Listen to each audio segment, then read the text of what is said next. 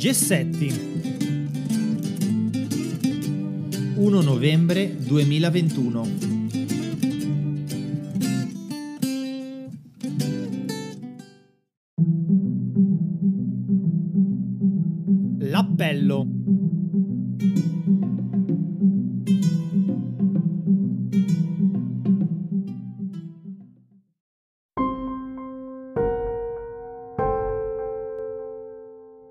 L'emergenza sanitaria, lo sappiamo, ha rivelato disuguaglianze e difficoltà che ha fatto emergere straordinarie risorse e potenzialità umane. In particolare il mondo scolastico è stato scosso dalle fondamenta. Conoscenza, istruzione e apprendimento devono essere reinventati in un mondo di crescente complessità, incertezza e precarietà. Su questi temi è intervenuto il rapporto UNESCO Education in a Post-Covid World, Nine Ideas for a Public Action. Docenti e studenti, da un giorno all'altro, hanno dovuto far fronte alla più grande sperimentazione di smart education. Oltre 1,5 miliardi di studenti, il 91% delle stime totali, secondo l'UNESCO, sono stati coinvolti dalla didattica a distanza. Se l'impressione comune è che l'occasione per cambiare sia stata in qualche modo sprecata, ciò è impossibile da accettare nel campo educativo. Non possiamo tornare al mondo di prima, ora è il momento per un cambiamento collettivo, è l'assunto iniziale del rapporto. La pandemia ha unito il mondo, il linguaggio, le regole, l'immaginario legati all'emergenza sanitaria accomunano tutti e mai come in questo frangente appare chiaro che se ne esce tutti insieme. Ma se è vero che siamo tutti interconnessi, è altrettanto palese che le diseguaglianze tra le diverse zone del pianeta sono sempre più profonde. Tanto il virus ha colpito in modo pervasivo, tanto più sono emerse le differenti risorse per fronteggiarlo. In altre parole, l'apprendimento e l'innovazione vanno mano nella mano L'arroganza del successo è di pensare che ciò che hai fatto ieri sarà sufficiente per domani. Citazione di Pollard. Ma qui non stiamo assistendo alla cronaca di un successo. Il 17 settembre scorso l'UNICEF ha presentato l'installazione No Time to Lose nella sede centrale delle Nazioni Unite a New York. Un orologio realizzato in modo da mostrare la lavagna di un'aula vuota situato nella piazza dei visitatori dell'ONU di fronte all'edificio dell'Assemblea Generale. L'orologio è un contatore in tempo reale che mostra il crescente numero cumulativo di ore di apprendimento che ogni studente del mondo ha perso e continua a perdere dall'inizio della pandemia. L'aula vuota è composta da 18 banchi, uno per ogni mese di interruzione dell'istruzione causata dalla pandemia. L'attuale crisi ci sta insomma ricordando quanto sia cruciale l'educazione pubblica nelle società, nelle comunità e nella vita individuale. A partire dall'Agenda 2030, che ha stabilito gli obiettivi per uno sviluppo sostenibile, l'UNESCO ha proposto dunque nuove idee per cambiare la scuola e attraverso di essa il futuro. Vediamole. 1. Impegnarsi a rafforzare l'educazione come bene comune. L'istruzione è un baluardo contro le disuguaglianze. Nell'istruzione, come nella salute, siamo al sicuro quando tutti sono al sicuro. Noi fioriamo quando tutti fioriscono. 2 espandere il diritto all'istruzione. Prima della pandemia erano 258 milioni i bambini e i ragazzi senza accesso all'istruzione. Oggi sono almeno 10-16 milioni in più, dati del rapporto Bill for World Better di Save the Children. I miglioramenti proposti da Save the Children sono evitare il riproporsi di qualsiasi segregazione nelle classi e tra le classi, ai danni degli studenti più svantaggiati, e il sovraffollamento degli studenti per classe. 3 valorizzare l'insegnamento e la collaborazione tra insegnanti, incoraggiando condizioni che diano agli educatori in prima linea autonomia e flessibilità per agire in modo collaborativo. 4. Promuovere la partecipazione ai diritti di studenti, giovani e bambini. La giustizia intergenerazionale e i principi democratici dovrebbero costringerci a dare priorità alla partecipazione di studenti e giovani in generale alla costruzione del cambiamento. 5 Proteggere gli spazi sociali forniti dalle scuole. La scuola come spazio fisico è indispensabile, non solo con il modello organizzativo tradizionale, ma in una varietà di modi di fare scuola. Significativo però che venga messo l'accento sulla scuola come spazio-tempo specifico e diverso dagli altri spazi di apprendimento. 6. Mettere a disposizione di insegnanti e studenti tecnologie gratuite e open source. Le risorse educative e gli strumenti digitali ad accesso aperto devono essere sostenuti, né l'istruzione può dipendere da piattaforme digitali controllate da società private. 7. Garantire l'alfabetizzazione scientifica all'interno del curriculum, lottare contro la negazione della conoscenza scientifica e combattere attivamente la disinformazione e anche valorizzare la cultura scientifica. 8. Sostenere il finanziamento nazionale e internazionale dell'istruzione pubblica. 9. Promuovere la solidarietà globale per porre fine agli attuali livelli di disuguaglianza il Covid-19 ci ha mostrato fino a che punto le nostre società sfruttano gli equilibri di potere e il nostro sistema globale sfrutta le disuguaglianze.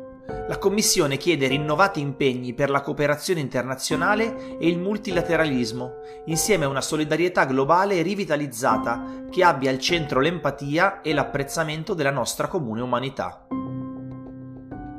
Ogni ora che un bambino passa in aula è preziosa un'opportunità per espandere i suoi orizzonti e massimizzare il suo potenziale. E con ogni momento che passa si perdono innumerevoli possibilità. Henrietta Fore, direttrice generale dell'UNICEF. Un'unica voce dell'UNESCO, dell'UNICEF, di Save the Children, ma anche di UNHCR, WFP e Banca Mondiale, rimette a tema l'istruzione, la riapertura delle scuole, l'apprendimento in presenza. A ognuno di noi ora tocca una parte di questo percorso.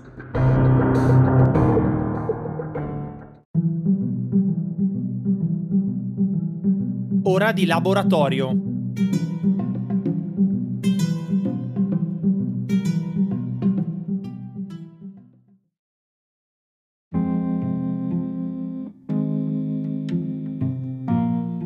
Educare ad uno sviluppo sostenibile? L'Agenda 2030 nasce il 25 settembre del 2015, giorno in cui è stata sottoscritta da 193 Paesi membri delle Nazioni Unite, poi approvata dall'Assemblea generale dell'ONU con il fine di promuovere uno sviluppo sostenibile. Circa un anno dopo, i 17 obiettivi per lo sviluppo sostenibile entravano a far parte della mia vita più precisamente durante la discussione della tesi di architettura di una mia amica. Ricordo ancora che ne rimasi affascinata. Tutto il mondo unito per raggiungere i 17 goals entro il 2030 e noi cittadini protagonisti di questo cambiamento trasversale. La parola sostenibile è ormai presente ovunque, a partire dai discorsi dei politici fino agli spot pubblicitari. Ma cosa significa realmente sviluppo sostenibile? Lo sviluppo sostenibile prevede una crescita che possa avvenire in armonia con l'ambiente che ci circonda, che tiene conto del benessere delle persone e che coinvolga tre principali ambiti, l'economia, l'ambiente e la società. Lo sviluppo deve quindi presumere una crescita economica che non vada in contrasto con il mondo naturale, ma che invece lo salvaguardi per le generazioni future e che sia in grado di coinvolgere tutte le popolazioni, nessuno escluso. Più ci si addentra nello studio dell'Agenda 2030 e più ci si rende conto che i 17 Global Goals sono strettamente legati tra di loro. Realizzarne uno aiuta a realizzare tutti gli altri e ciascun obiettivo non può essere raggiunto se non si raggiungono anche gli altri. Per questo motivo sono stati individuati cinque pilastri su cui l'agenda è fondata, le famose 5P. Pianeta, persone, prosperità, inteso come benessere delle persone, pace e partnership, intesa come collaborazione tra i paesi e tra le persone. Con l'introduzione dell'educazione civica come disciplina trasversale, a partire dalla scuola dell'infanzia fino alla scuola secondaria di secondo grado, l'Agenda 2030 è entrata a pieno titolo a far parte degli argomenti che più si prestano ad essere trattati in questo ambito. E così tutti noi docenti abbiamo iniziato a studiarla e familiarizzare con questi 17 obiettivi, fino a renderli reali e raggiungibili nella nostra quotidianità. Personalmente ho sempre cercato di legare gli argomenti della disciplina, tecnologia nel mio caso, agli obiettivi. Quando si spiegano i diversi materiali che compongono i nostri oggetti, è impossibile non citare il riciclo e fare riferimento in particolare ai goals numero 12, 13, 14, 15, così come succede parlando delle fonti energetiche. Quando si parla di alimentazione è giusto parlare delle disuguaglianze alimentari tra i paesi. Per avvicinare i miei studenti al concetto di sviluppo sostenibile, amo sempre chiedere loro di andare alla ricerca delle famose etichette fastidiose dei vestiti, in cui viene riportato il paese di fabbricazione di quell'indumento. Qui i ragazzi scopriranno che la maggior parte di loro sta indossando un qualcosa che è stato prodotto a circa 10.000 km di distanza. Partendo da questo, iniziamo a tracciare il lungo viaggio dei nostri abiti. Attraverso l'esempio degli indumenti, in particolare dei nostri amati jeans, si possono toccare diverse problematiche legate all'ambiente, come la coltivazione non sostenibile del cotone, l'uso di coloranti chimici inquinanti, l'utilizzo massivo di acqua, il trasporto necessario per arrivare fino ai nostri armadi con conseguenti emissioni di gas inquinanti nell'atmosfera e infine la non possibilità di poter riciclare i nostri vecchi indumenti fino ad arrivare alla domanda Secondo voi, perché sono stati scelti proprio questi paesi così lontani da noi? E delinearne le problematiche di sfruttamento che riguardano i lavoratori che assemblano il prodotto finale. Come avrete capito leggendo questo articolo, per me l'Agenda 2030 è una vera e propria passione ed è fonte continua di spunti e di idee per insegnare ai miei alunni ad essere più responsabili nelle loro scelte, soprattutto quotidiane, e per avvicinarsi realmente al concetto di sviluppo sostenibile. Archiprof Giada Cozza.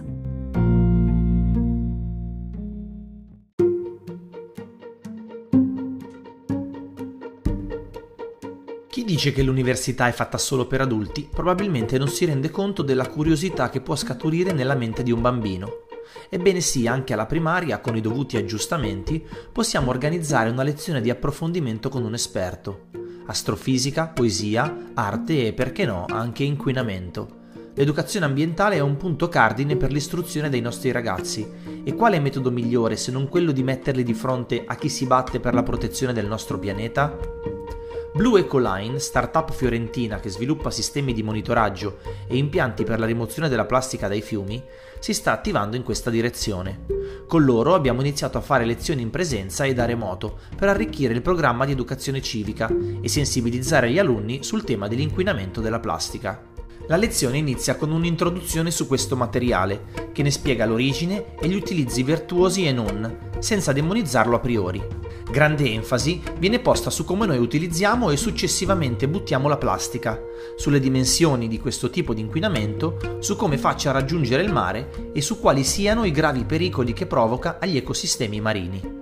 Le azioni che noi possiamo compiere tutti i giorni per contrastarne la dispersione sono l'ultimo punto che gli esperti di Blue Ecoline ci raccontano prima di andare a presentare la loro soluzione innovativa per raccogliere la plastica dai fiumi, impedendo così che finisca in mare. La seconda parte della lezione ha invece come protagonisti i ragazzi, cui viene lasciato libero sfogo al loro genuino interesse, con gli esperti entusiasti di rispondere a tutte le loro domande sui temi trattati.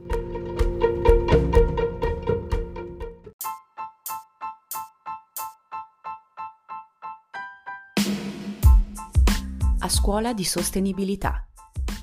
Essere al 100% rispettosi dell'ambiente, fare solo una piccola parte o fregarsene totalmente? Questo è il dilemma. Greta Thunberg o le multinazionali più inquinanti del pianeta?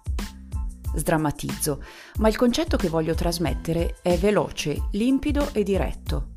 In qualità di insegnanti siamo punti di riferimento per gli alunni che abbiamo attorno.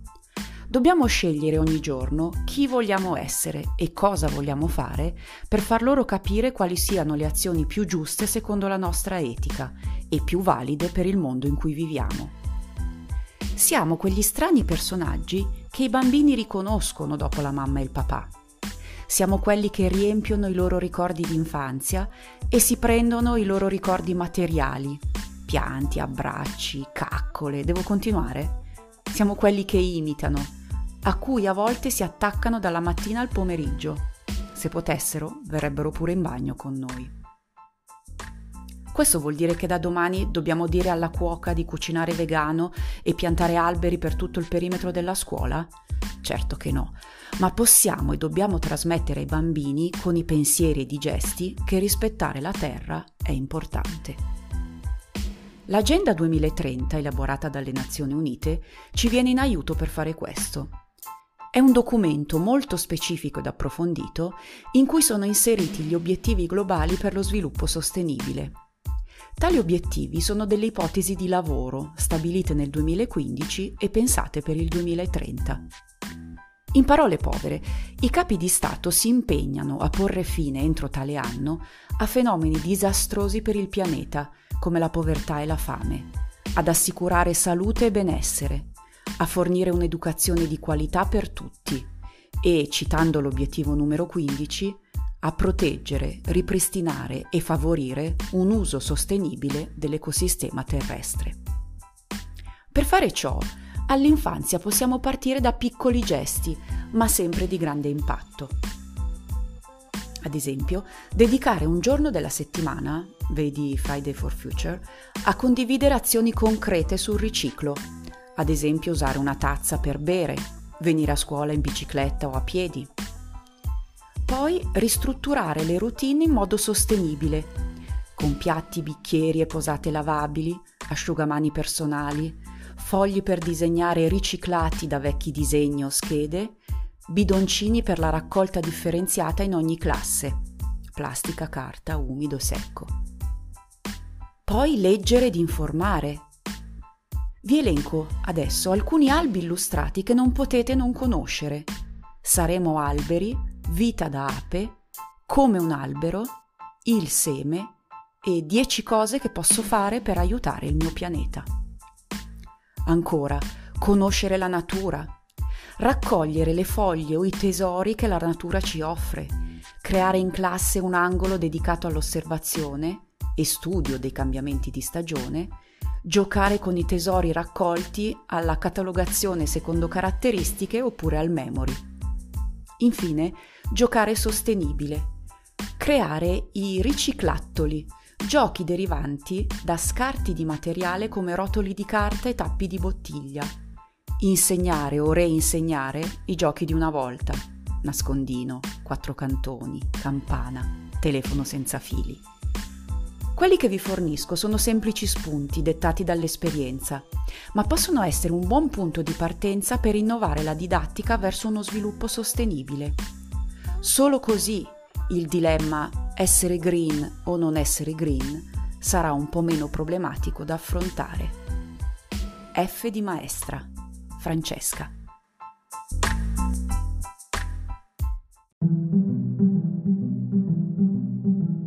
Intervallo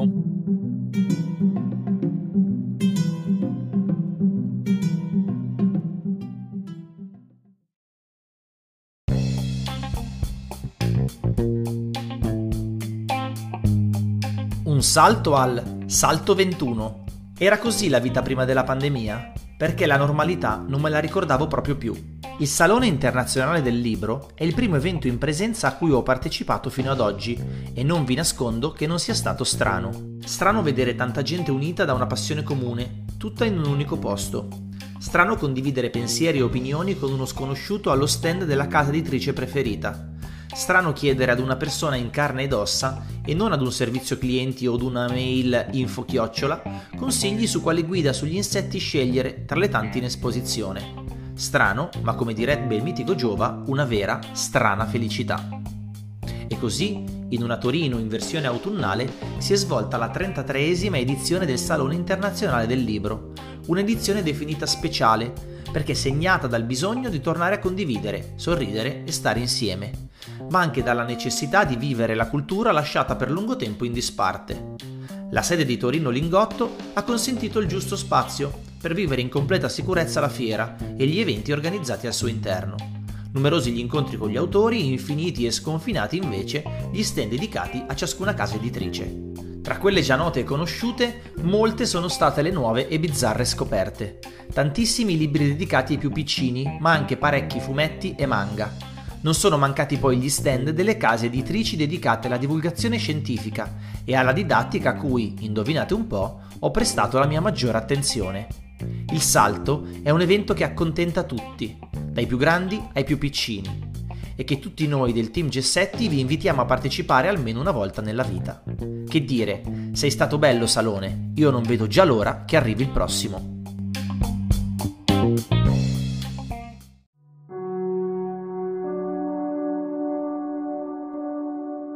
Gessetti consiglia un libro.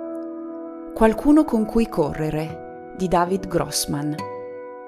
L'incontro fra Tamar e Assaf nella Gerusalemme degli inizi degli anni 2000 trasporta il lettore in una storia di droga, di riabilitazione, di amicizia, di amore fraterno e giovanile.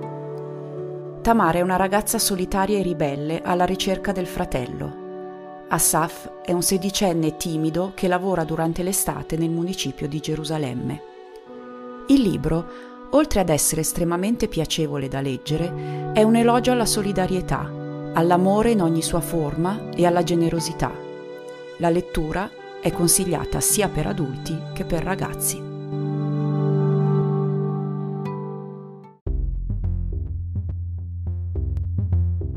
Gessetti consiglia un podcast, Linee d'ombra.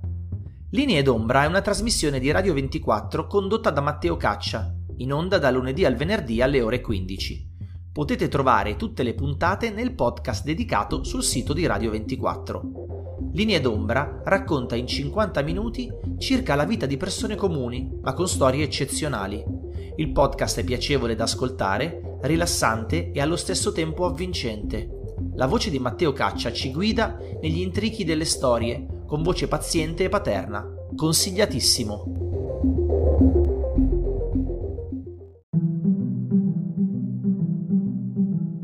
Frasi alla lavagna.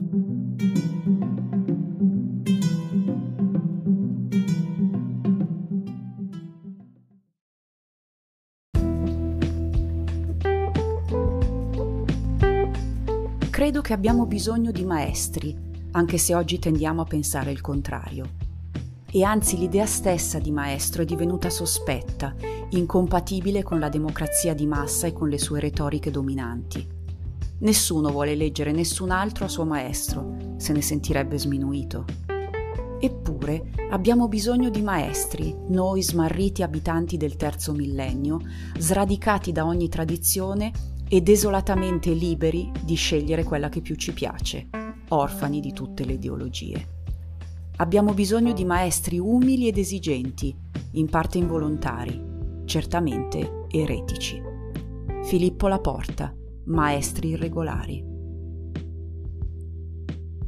Nelle nemmeno 150 pagine del suo volume, edito da Bollati Boringhieri nel 2007, la Porta chiama sul palco uno dopo l'altro le sue figure esemplari, coloro i quali, attraverso la loro vita e le loro parole, gli indicarono il modo di affrontare fenomeni ed eventi della sua vita privata e sociale. Intellettuali sul confine, uomini e donne che non hanno temuto di vivere al contorno, pur di testimoniare la loro incrollabile passione nel mostrare ad altri ciò che va visto. George Orwell, Simone Weil, Pierpaolo Pasolini, Hannah Arendt.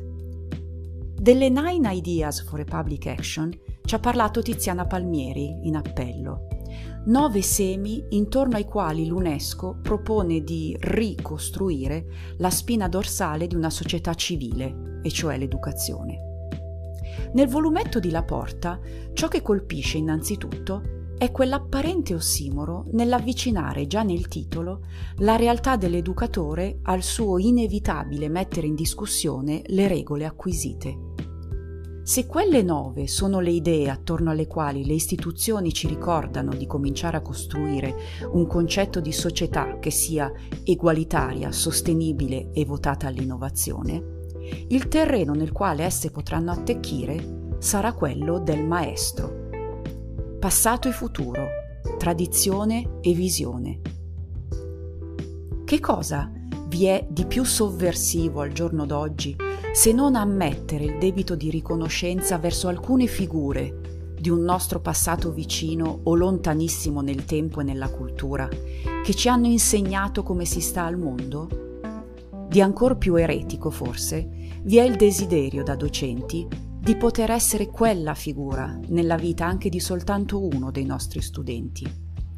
Non certo per abbeverare un narcisismo idiota e senza sostanza, ma per poter essere testimoni di un processo di educazione che su di noi avrà lasciato la sua impronta. Non per fregiarci di autorità, ma per essere umilmente grati di possedere un'autorevolezza per restaurare il principio di una catena di ammirazione che trova origine nell'azione umile e feconda dell'admirari e che ben sappiamo sia la radice di ogni democrazia.